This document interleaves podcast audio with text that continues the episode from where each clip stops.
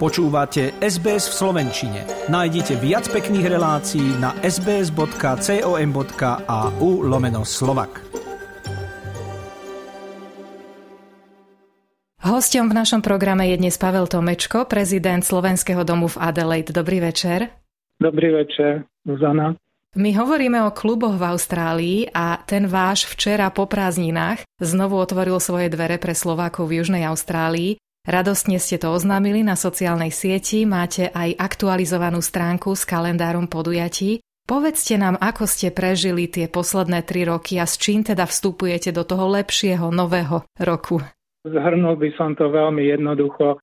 Tá pandémia nám trošičku robila šprt cez rozpočet v 20. roku, že sme museli zavrieť klub na 6 mesiacov, ale od toho otvorenia, keď sme to otvorili v septembri, v podstate sme pokračovali v našich pravidelných akciách a veľmi sme netrpeli, by som povedal, tým, že všelijaké tie obmedzenia sa stali, pretože ako keby sme predvídali, tak sme urobili určitú renováciu a prístavbu v našom klube, takže sme mohli využiť všetky priestory, ktoré máme k dispozícii a mohli sme tam mať naďalej naše akcie Takže v podstate sme pokračovali aj v tom 21.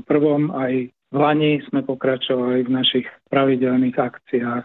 A ich máte niekoľko tých akcií. A vidím aj teraz sa pozerám na ten kalendár tých aktuálnych. Jeden z komentárov pod vašim článkom na Facebooku prišiel od novopristahovanej Slovenky, ktorá chcela vedieť, ako často sa stretávate, aké sú to akcie, či máte večeru, alebo je to iba nejaké pivko alebo kávička. Ako to teda u vás je? My máme otvorený klub každú sobotu. Prvú sobotu je otvorený pre členov klubu a pre návštevníkov od 5. hodiny po obede. Máme samozrejme teplú večeru k dispozícii a máme dobre zásobený otvorený bar. Takže sú vítaní nielen členovia klubu, ale aj návštevníci. Aj si do toho hráte hudbu? Bohužiaľ nie, pretože máme v podstate by som povedal, pomerne malú miestnosť, malú halu. Takže ak sa tam vyjde priemerne tých 30-40 ľudí, tak je tam dosť hluchu na to, aby ešte hudba bola.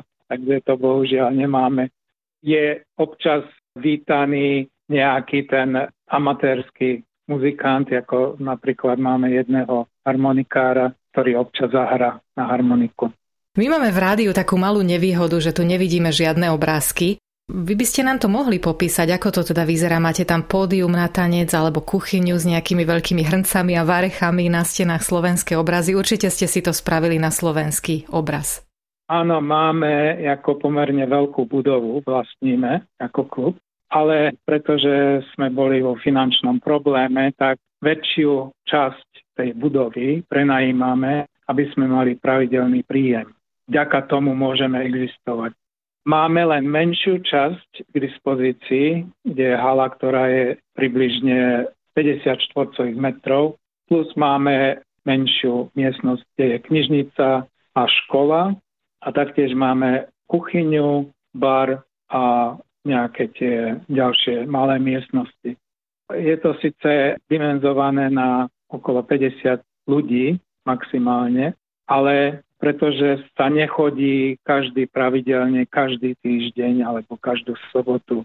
Takže sa tam naozaj zíde niekedy 15 ľudí, niekedy 20, niekedy 25. Ak je nejaká akcia, tak je tam viacej ľudí, ale je to ako dobre. Tu ďalšiu sobotu, pretože je to každé dva týždne otvorené pre členov a pre návštevníkov, a tu ďalšiu sobotu funguje vlastne škola.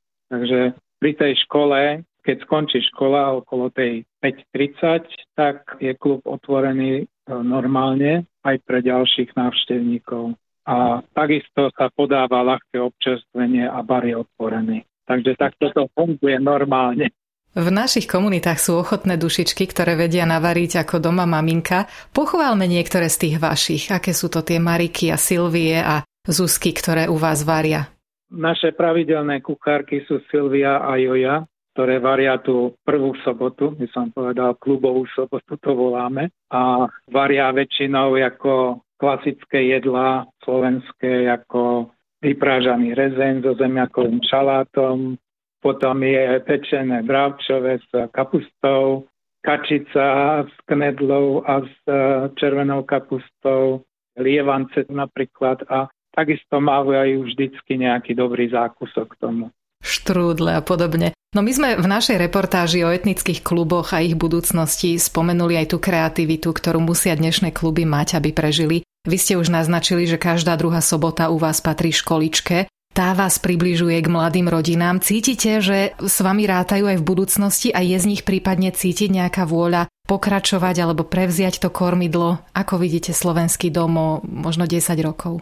To je moje vrúcne želanie, že to títo mladší, mladšia generácia prevezme. A boli sme veľmi radi, keď sa založila tá škola a prilákala dosť veľa mladých rodín. Takže dúfame, že v tom budú pokračovať a že to pomaličky prevezmu. To je akože to moje vručné želanie. Vďaka tomu sme vlastne rozšírili našu e, členskú základňu. Vďaka uvedeniu školy alebo založeniu školy to prilákalo hodne mladých rodín a stále prichádzajú. Každý rok máme niekoľko nových členov rodín. Takže dúfame, že to tak bude pokračovať.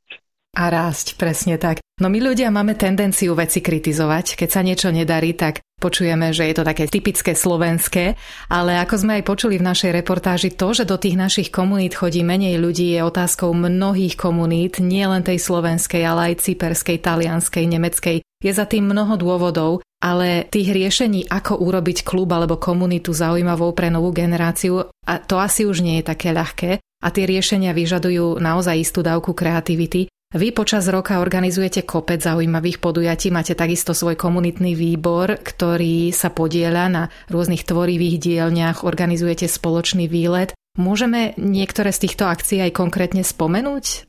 Samozrejme, máme pravidelné akcie, ktoré sú veľmi navštevované. To je Deň Matiek, predtým máme zdobenie veľkonočných vajíčok, potom je Deň detí, potom máme cez zimné mesiace sa poriadajú kvízy o slovenských záležitostiach, teda o Slovensku väčšinou. Potom máme samozrejme pred Vianocami, tak je veľká akcia a ešte Deň otcov. Potom je veľká akcia zdobenie adventných vencov, ktoré sa poriada už 21. rok, vlastne v Lani bol 21. ročník toho tam sa zídeme pred koncom roka ako na Vianočnej večeri alebo teda predvianočnej. Takisto je ešte ďalšia akcia, ktorá je zdobenie domácich medovničkov. Práve si scrollujem po vašej stránke a vidím niektoré fotky sú naozaj krásne a je to motivujúce. Nemusí tých akcií byť veľa, stačí, ak sú kvalitné a dobré a ak potešia tých ľudí, ak v nich vzplanú ten maličký plamienok toho, že chcem tam chodiť, chcem rozprávať po slovensky. Nehambím sa za to, že som Slovak žijúci v Austrálii, o to nám všetkým ide. Aby sme aj v tých našich deťoch vypestovali tú radosť, ktorú cítime my. Áno, však deti tam chodia veľmi radi do tej školy, pretože to je jedna z vecí, čo tie deti zaujme. Nie je to len učenie slovenčiny, ale je to učenie toho jazyka prostredníctvom výtvarnej výchovy, prostredníctvom pohybovej výchovy a hudobnej výchovy. Máme štyri učiteľky. Takisto sa poriadajú takéto rôzne zaujímavé akcie s nimi, že proste majú určitú tému, kde sa môžu ako vyblbnúť, by som povedal porozprávať a vyzabávať. A veľmi radi tam chodia. Nech sa vám darí. Čo keby sme sa v budúcnosti dohodli na ďalšom rozhovore, pretože skúsenosti, ktoré máte vy, budú možno inšpirovať aj iných. Čo poviete? Samozrejme, ak budete mať záujem, sme ochotní sa podeliť s našimi skúsenosťami. Pavel Tomečko bol našim hostom. Je prezidentom Slovenského klubu Južnej Austrálie v Adelaide a ja kontakt na ich slovenský dom pridám aj do článku na našej stránke sbs.com.au lomka Slovak. Chcete počuť viac relácií ako táto? Počúvajte cez Apple Podcast, Google Podcast, Spotify alebo kdekoľvek získajte svoj podcast.